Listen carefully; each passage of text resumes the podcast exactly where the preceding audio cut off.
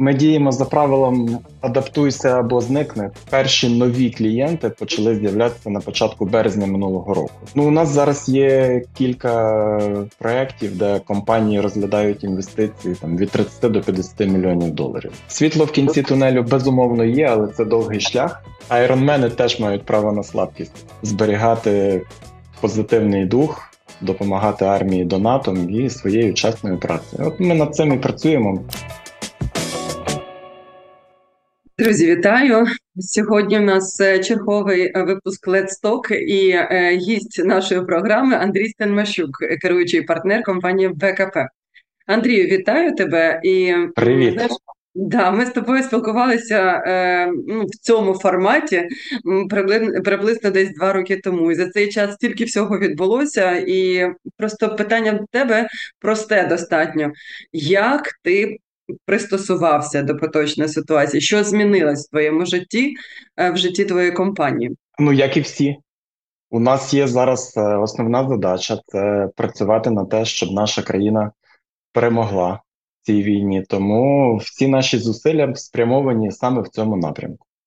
І ми розуміємо, що в нас є кілька шляхів в цьому брати участь. Ми можемо записуватися до лав Збройних сил, це взагалі богоугодна справа. Це святі люди, які які це роблять і які е, ставлять під загрозу своє життя, здоров'я і боронять зі зброєю в руках нашу країну. Не менш важливе завдання це працювати в тилу і допомагати Збройним силам робити їхню роботу, не киснути ні духом, ні, ні якось інакше, зберігати позитивний дух допомагати армії донатом і своєю чесною працею. От ми над цим і працюємо. Розуміємо, що іншого вибору у нас немає. Ну насправді це те, що дуже сильно мені здається ну скажімо, дивує з приємної точки зору людей навколо України. Вони просто насправді ну в шоці, в приємному шоці від того, що ну як українці можуть відстоювати свої інтереси і наскільки сильний може бути дух. А от е, ну, от просто питання в тому, як і компанія себе почуває, да тому що от ми в EBA бачимо, що багато бізнесів з бізнесів вони пристосувалися до поточної ситуації і в принципі стали прибутковими.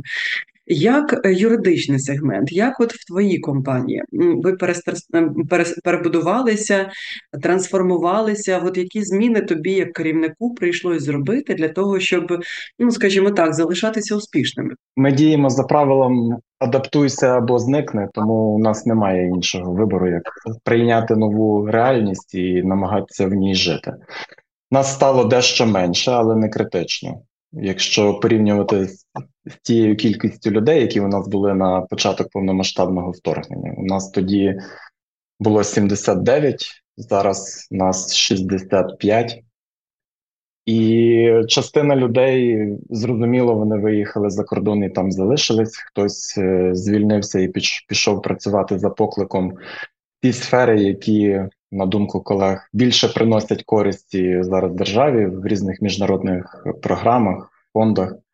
Ось, але загалом наша, наше ядро компанії воно зберігається безумовно. Ми адаптувалися до до змін, які які у нас в країні. Ми відновили фонд заробітної плати, який у нас був довоєнний. Хоч у нас менша кількість людей, але фонд заробітної плати, навіть порівняно з тим, який у нас був до повномасштабного вторгнення, зріс.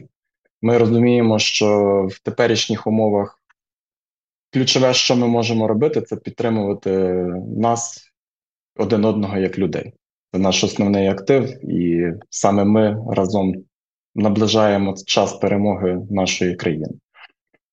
А клієнтів стає більше, чи чи воно воно в незмінному вигляді, чи зменшується? Змінився змінився профіль профіль клієнта, якщо говорити там про те, що ми можемо спостерігати. Якщо раніше у нас десь 50 на 50 е, ми працювали з українським клієнтом і з іноземним, зараз ця пропорція змінилася на користь іноземного клієнта. Угу. І у нас перші нові клієнти почали з'являтися на початку березня минулого року. Тобто там буквально тижня-два, мабуть, пройшло після повномасштабного вторгнення, і були компанії, які хотіли е, зафіксувати свою присутність в Україні з розумінням, що вони будуть в майбутньому працювати над реалізацією програм по відновленню країни. Це був хороший сигнал, і перші такі нові клієнти, нова робота. Е, не не від е, старих клієнтів, які там оживали і намагалися адаптуватися до нової реальності, а от саме нові клієнти вони якраз ставили задачу зафіксувати свою присутність в Україні, зареєструвати компанію, проконсультувати стосовно умов ведення бізнесу, що б вони могли зробити, що їм за це буде. Не демайнінгові компанії. Е, тільки. Такі такі з'явилися пізніше в жовтні.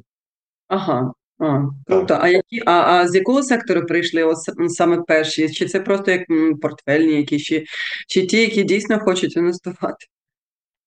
Ну, у нас зараз є кілька проєктів, де компанії розглядають інвестиції там від 30 до 50 мільйонів доларів. Тобто е, мені за моїми спостереженнями немає інвесторів, які готові е, спекулятивний капітал в Україну запускати і заробляти на Україні як, е, як інвестори класичні. Але є ті, хто розуміє, що коли Україна переможе це геополітично буде вигідне місце для того, щоб вести бізнес в Європі, і вони, маючи уже певну присутність в Україні, розширюють її.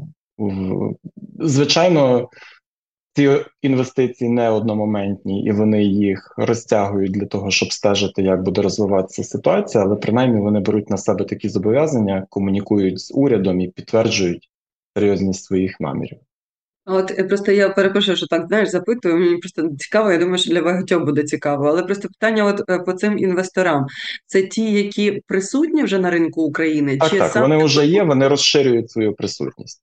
Ага, так. а тобто нових таких, які знаєш, такі смільчаки зайшли під, під час війни, тому що вони довіряють або вірять в перемогу України і в її майбутнє членство в ЄС. Таких ти спостерігаєш? Я думаю, що такі теж є.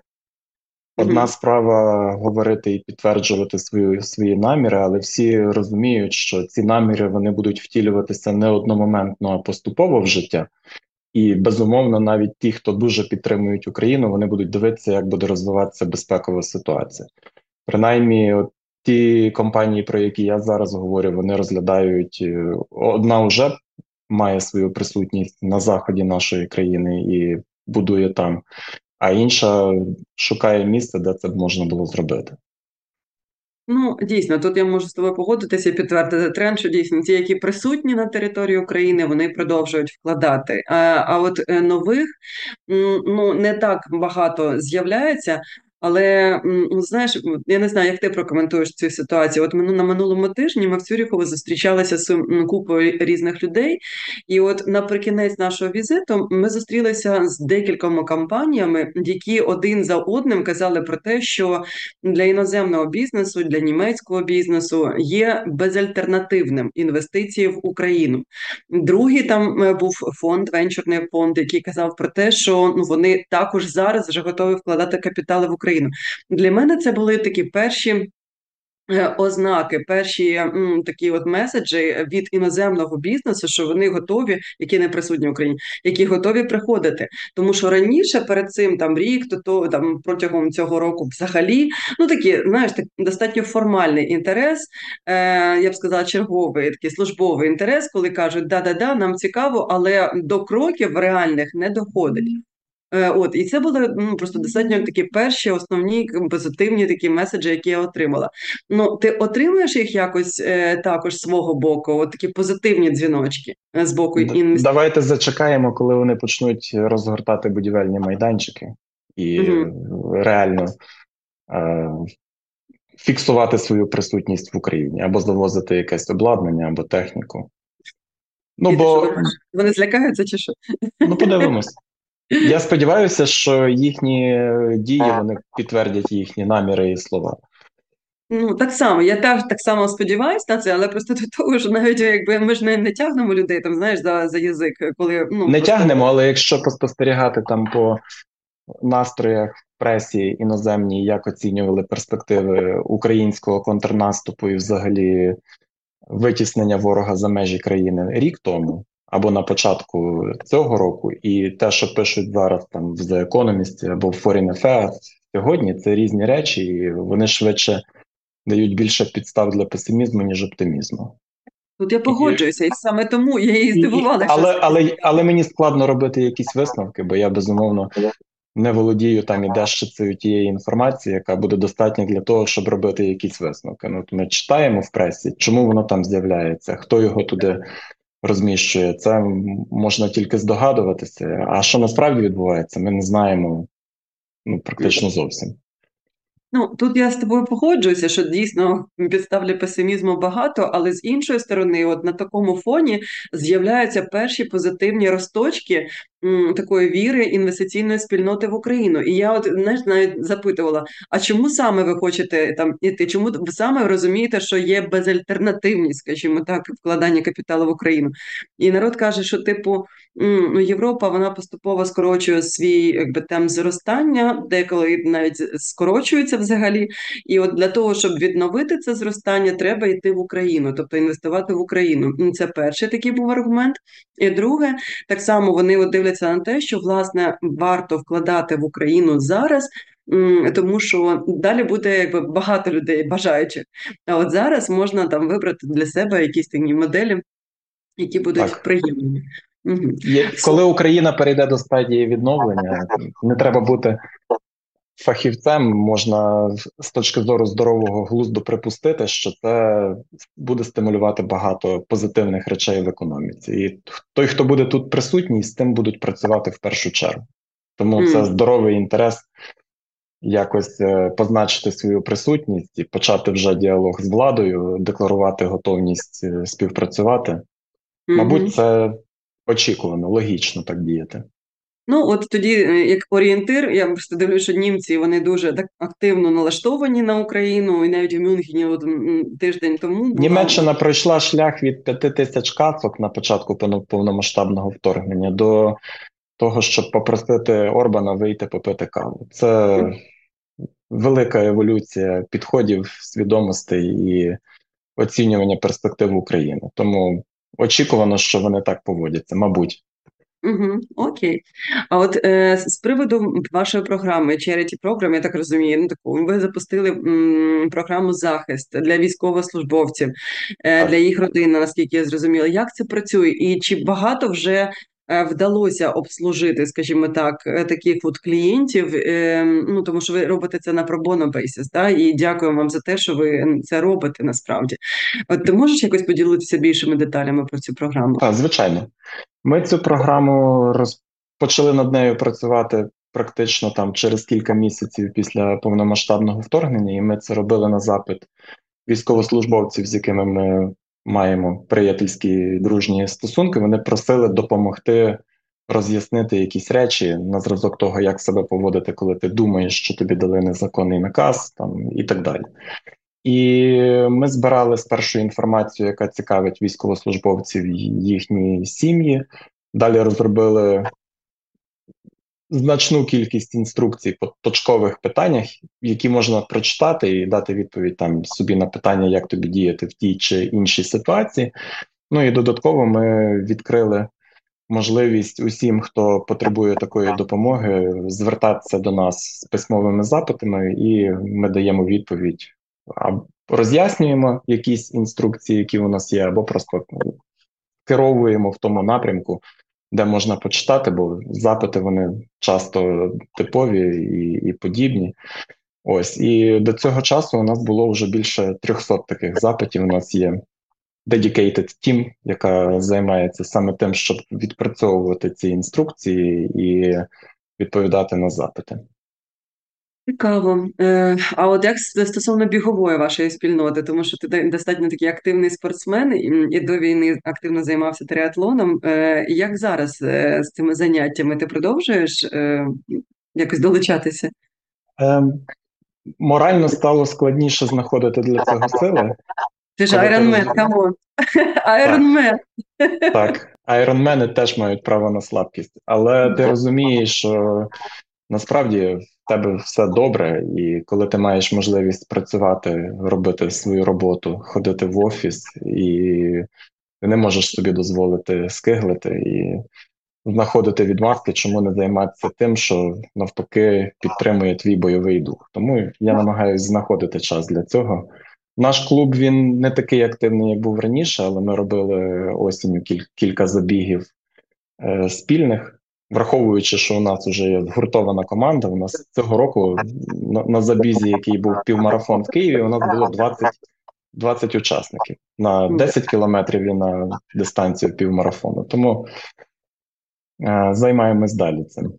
Ну, супер. А от Ironman, ну, ти якось відкладаєш це тренування чи ні, чи продовжуєш? Ні, я тренуюся, але я поки не беру участі в змаганнях. Це не дуже коректно в цей час. Да, ага, окей. А от е, добре, інше питання по судах. Е, ну, тому що ти, от якби очевидно, що ти проводиш е, певний час спілкування з Це моя улюблена тема. Я читала нещодавно блог на цей, на, цей, е, на цю тему. І от питання в тому, як змінилася за час повномасштабного вторгнення судова система. Ти, Чи чи ти побачив якісь зміни е, на краще, чи ні? Чи вони взагалі законсервувалися ці проблеми, які були, так і залишились? Чи є світло в кінці тунелю? Світло в кінці тунелю безумовно є, але це довгий шлях. І я думаю, що складність з такими реформами, як судова, вони в тому, що для того, аби описати проблематику і якісь шляхи вирішення тих проблем, які ми маємо, треба вдаватися до гуманітарних наук, там до правознавства, психології, от такому. Я сенсі. думала, до філософії треба вдавати. Філософії, так. Якби це можна було написати, описати дійсно термінологією точних наук, математики, фізики, і в цій площині знайти рішення, то можна було б сказати, що ми точно досягнемо результату. А оскільки ми говоримо про судову реформу і про інші такі реформи більше поняттями гуманітарних вчень, бо це навіть не науки, бо там немає постійних законів, вони постійно еволюціонують, змінюються, то тут може бути тільки шлях до того, щоб судову реформу завершити колись. І цей шлях його треба постійно йти, бо е, на цьому шляху участь беруть е, велика кількість людей, і кожен з нас насправді зокрема. І ми всі змінюємося і змінюємося з різною швидкістю, і не можемо досягнути того стану, коли ми всі будемо однаково правильні, чесні, порядні. Тому ми можемо лише ставити собі шлях як завдання рухатися до того, щоб судова реформа відбулася, і не засмучуватися, коли вона відбувається не тими темпами, якими б нам хотілося. А якщо говорити про те, що відбувається за час війни, то я швидше на початку був би повномасштаб після повномасштабного вторгнення, був би схильний вважати, що ситуація якось нормалізується, стабілізується, але ми бачимо, що найбільш такі неприємні речі там з затриманням е, керівників е, Верховного суду, суддів Верховного суду, інших суддів, вони відбулися саме після повномасштабного вторгнення. І от масштабі цинізм, яким, е, на, на якому були піймані очільники судової системи, він вражає і здавалося б, щоб він, він не мав би мати місця той період, коли вся країна намагається мислити якимись вищими ідеалами і боротися за своє виживання, за своє існування. Але ні, от знаходяться завжди люди, які е, не забувають про, про те, щоб подбати про себе. Це нормальний процес очищення. І це чудово, що правоохоронна система, без якої ці речі не могли б відбуватися, вона знаходить можливість і час працювати навіть в таких умовах і виявляти ті зловживання і недоліки, які ми маємо в судовій системі. Mm. Ну, е, дивися, я просто так розумію, що ну, можна тут згадати соціологів, які кажуть які кажуть про те, що м, війна не вирішує, не викорінює проблеми суспільства. Ну я так розумію, що от питання там корупції, от те, що ти кажеш, там там uh-huh. Збили когось, воно дійсно абсолютно очікуваний, ем, ну по суті, кейс, тому що якби до війни таке відбувалося е, зараз під час війни. Таке відбувається, скоріш за все, що ми не змінимося, скоріш за все буде відбуватися і після війни. Якщо дивитися на цей шлях, там руху судової системи вперед, от там, де один це найкраща система, а нуль це найгірша система судова. От де ми от на цій шкалі, як тобі здається, от ем, ну в, в цьому русі, де ми на 0,5, на 0,7, на 0,8? Я думаю, що десь на 0,3, мабуть. Вау. Ну, років 20 тому ми були на 0,1, якщо не на нулі. Тобто ми десь так ближче до того, щоб перетнути ту позначку незворотніх змін і і наблизитися до бажаної системи. Ми, здається, точку неповернення в позитивному сенсі цього слова досі не пройшли. Тобто є багато хороших процесів запущених тим, щоб переформатовувати інституції, але цього недостатньо, і, на мій погляд, не відбуваються е, ті процеси, які мали б впливати не на наслідки, а на причини. Бо те, що ми міняємо людей, інституції, законодавство, ми працюємо з наслідками. Ми намагаємося знайти швидкі рішення і спробувати за їхній рахунок змінити ситуацію, але є глибинна причина, яка не дозволяє нам стати на праведний шлях, і вона пов'язана з нашим ментальним сприйняттям корупції і, взагалі, ставленням до до цього явища. У нас на, на за моїми спостереженнями. Є всі передумови для того, щоб залишатися корумпованою країною, бо ми 70 років були в радянській окупації, Чому це окупація? Тому що нас позбавили всього, забрали все і і позбавили навіть розуміння відчуття права власності. Ну і людина, яка 70 років живе в такому середовищі, вона забуває, як це бути власником, як це дбати за самого себе, і намагається шукати якісь швидкі рішення для своїх проблем. Швидкі рішення це корупційні рішення. Тому тут е, потрібно збагнути масштаб нашої проблеми і спрямувати зусилля на те, щоб працювати з причинами, працювати з людьми. Це звичайно не вирішується ні за рік, ні за два. Це, мабуть, робота на десятиліття, але чим швидше ми зрозуміємо необхідність її розпочати. Тим швидше ми дійдемо до якогось результату. Робота над тим, щоб змінювати правову свідомість, культуру, взагалі культуру людську змінювати, вкорінювати людям, що брати хабарі або давати хабарі це погано. Ми, здається, цього не розуміємо. Ну да, просто але перед цим можу сказати, що знаєш, ця війна от вона дозволила подивитися на різні країни з інших е, з інших сторін. І от якщо знаєш, там раніше там деякі країни ідеалізувалися, якось і думали, що да, вони типу ну такі супер розвинуті, е, ну такі достатньо заможні. Але тим не менше, коли ти ж зараз спілкуєшся з, з багатьма людьми, які живуть в цих країнах, ти бачиш, що і вони не завжди вони задоволені. Вони також відмічають і корупцію, яка відбувається, і є негативні процеси в судовій площині. І це ми говоримо про дійсно потужні серйозні заможні країни Європи. І коли я запитую, наприклад, а як ви порівнюєте, наприклад, е, в чому виражається в вас корупція? Да? То народ просто каже про те, що да, можливо, у вас вона більш махрова, ну така більш відверта, скажімо так. В нас вона більше загорнута в якихось так, е, ну такі фантики. Типу, ми загортаємося все, в relationships. Тобто вони на етапі того, е, все це якби, скажімо, в корупцію граються, коли ще рішення не прийнято. Тобто вони обхажують туди-сюди, але тим не менше воно просто також відбувається. Я просто до того, що ми не можемо напевне очікувати того, що в нас буде на 100% або принаймні на 80% безкорумпована е, система. Чи ти вважаєш що це не ні? Ні, це це неможливо в силу того, що корупція це це про людей. А оскільки, як я говорив, це неможливо описати науковими поняттями, а можна тільки гуманітарними описувати, то це вічний процес. Нам важливо зменшити його присутність у нашому суспільстві. І я зрозуміло, що корупція є всюди, але пропорція яка? Якщо у нас е, лише там половина економіки в тіні, то це ну, ми обкрадаємо нашу державу коли ми таким чином працюємо. Це з іншої сторони, якщо так, ми ми, ми, ми схильні сприймати корупцію, це коли там когось впіймали на передачі неправомірної вигоди, хабаря там в мільйон доларів. Оце от ну, дійсно це явище корупції. А коли хтось дає там 200 гривень комусь за те, щоб отримати якийсь привілей, ну це не корупція, це, це нормально. Або коли хтось е, приймає рішення нечесно вести бізнес, там вести його в тіні, не платити податки. Це можливо там не корупція, але це не сприяє тому, щоб у нас наближалося верховенство права в країні, тому що це викривлює конкуренцію, це створює нерівні правила гри, і чесним бізнесом важко конкурувати в такій ситуації. Ну, тут правда. Ну тут насправді дякую за твою твою таку активну, я б сказала, таку чесну позицію. Це завжди відчувається і ну якось ну виглядає дуже благородно.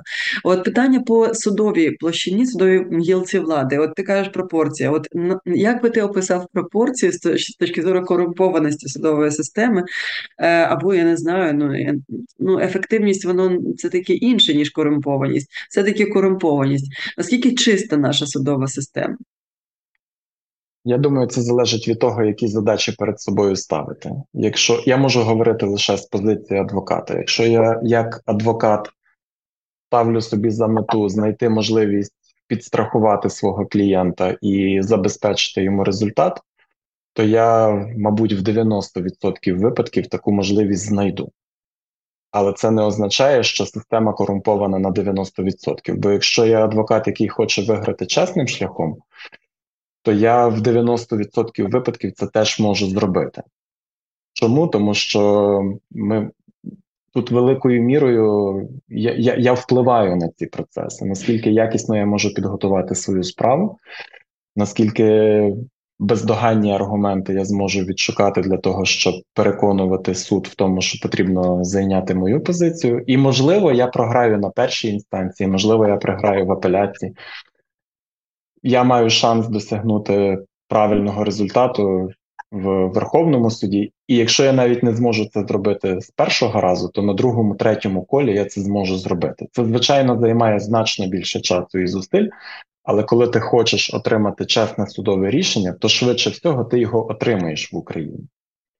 І з іншої сторони, коли ти хочеш знайти можливість корумпувати суддю, то швидше всього це ти теж досягнеш. Тому це залежить від того, з чим ти приходиш, і як ти мислиш е, свій заробіток. Ти хочеш взяти гарний гонорар у свого клієнта і розділити його своїм спільником суддею. Ну і ти сильно там не думаєш над тим, які у вас там правові позиції. Ти розумієш, що все буде гаразд, бо в тебе є партнер в цьому процесі. Або ти розумієш, що ти єдиний на кого ти можеш покладатися, і ти відпрацьовуєш свій гонорар у клієнта від А до Б. Mm. А от Ну да, ну це дійсно цікавий погляд, насправді, і мені здається, він абсолютно справедливий. Слухай, а от питання в тому, які б е, ти поставив Марила для от країни, ну яка країна в світі має найкращу судову систему влади? Ну, ну куди б нам треба було б дивитися для того, щоб повчитися?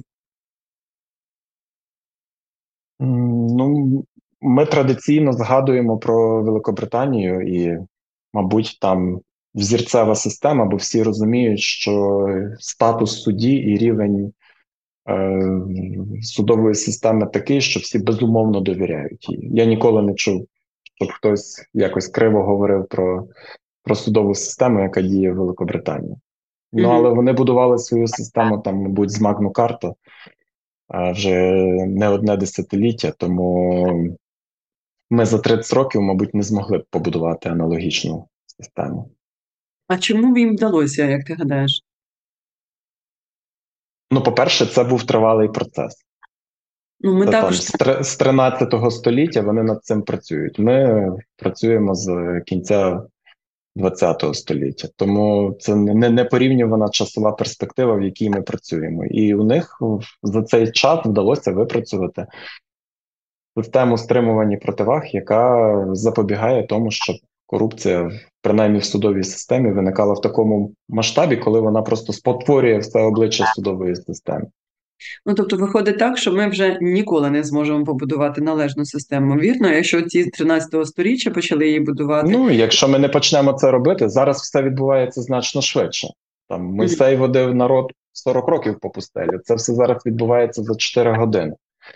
Тобто, враховуючи те, які у нас є технології, і наскільки людство просунулося вперед, нам не треба витрачати там сім століть для того, щоб зробити ті зміни. Нам достатньо витратити кілька десятиліть, але треба усвідомити необхідність почати це робити нарешті, а не просто говорити на цю тему і кожного разу хлопати себе вухами по, щоках, коли це не вдалося зробити.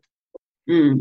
А говорити це не просто взяти там, провести конкурс ще один до суду або сформувати ще одну ВККС ВРП. Це треба робити системні зміни. Потрібно будувати систему, яка забезпечуватиме невідворотність покарання. Це означає, що одночасно і синхронізовано необхідно змінювати українську прокуратуру, працювати з правоохоронною системою і з адвокатурою, щоб адвокати не не, не бачили своїм завданням знайти корумпованого суддю, а бачили своїм завданням гарно заробити в клієнта за те, що вони чесно відпрацювали свою роботу. Ну і те, що я говорив про те, про вплив на, на, на причини, це дійсно.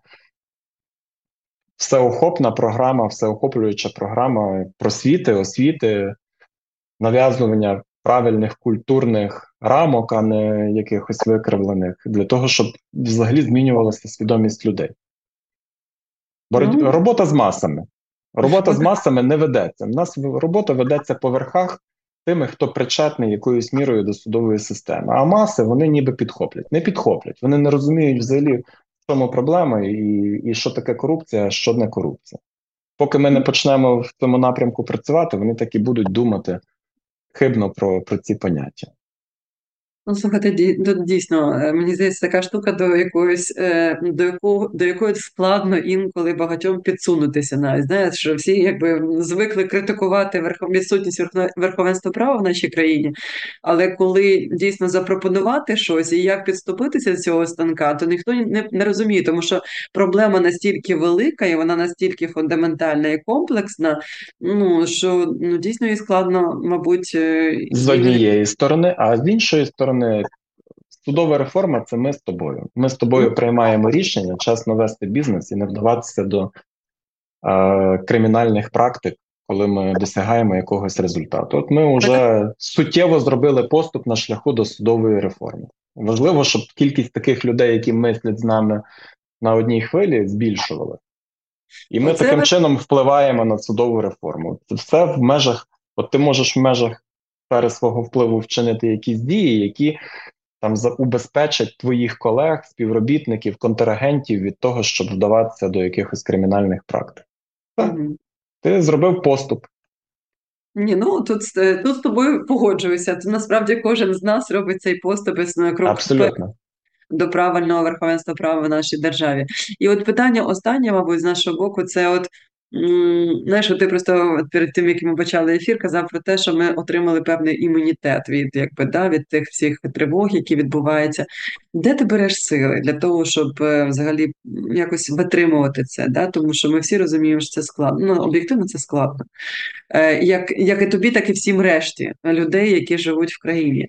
Е, особливо тим, які на фронті, якби да, ну тобто ми не порівнюємо просто нашу ситуацію там, де ми просто від тривог, якби да, е, можемо там хвилюватися, і хлопці, і дівчата, які просто на лінії фронту, на лінії вогню. Ну це неспівставні речі. От, але тим не менше, ну тобі треба прокидатися з кожного дня зранку. Треба мотивувати себе і інших. Е, Де ти береш сили? І як ти їх відновлюєш? Я, Я про це не думав де я їх беру, але я намагаюся постійно пам'ятати, що є люди, які не мають блага вночі добре виспатися, бо вони сплять в землі, і і їм миші або щурі кусають пальці, тому що вони сплять в таких умовах, і, і а зранку їм вставати і робити свою роботу, вбивати ворога. От я розумію, що насправді в мене все гаразд в житті. В мене немає взагалі ніяких проблем. Єдине, це те, що є велика проблема в моєї країни і в тих е, неймовірних людей, які дуже сміливі і мають е, натхнення тримати зброю в руках, тому я не, не можу собі дозволити розслаблятися. Мені потрібно працювати для того, щоб мати можливість допомагати цим людям, якщо не разом там зі зброєю, бо я не такий сміливий, то принаймні коштами і фінансовою підтримкою. Ось все. Ти розумієш, що це екзистенційна війна. Якщо не ми переможемо, а переможе Російська Федерація, то в наших дітей не буде своєї країни. Ми будемо вигнанцями і поневірятися подесь і по, по світах і, і шукати прихистку. Тому ми просто зобов'язані перемогти в цій війні. і чітко ідентифікувати свого ворога і спрямовувати зусилля не на те, щоб тут між собою сваритися, а на те, щоб спільно бити ворога. Ну тут да, дякую тобі, Андрію. Тут тільки можна погодитися. Дякую. дякую за те, що ти робиш. Дякую за те, що ти тримаєшся. Дякую за те, що ти тримаєш компанію. Дякую за те, що ти допомагаєш і нам. Дякую вам. Ну, звісно ж. Ми ми маємо відчувати, що в цій ситуації ми черпаємо сили один в одному. Це так. Своєї так. сім'ї, в своїх колег, людей, які культурно і ціннісно з нами тримають одну рамку і борються за спільне в майбутньому. Так і є. А я впевнена, що це всі наші глядачі, слухачі. Безумовно. Друзі, тримаємося, все буде добре. Дякую. Слава Україні! Героям слава!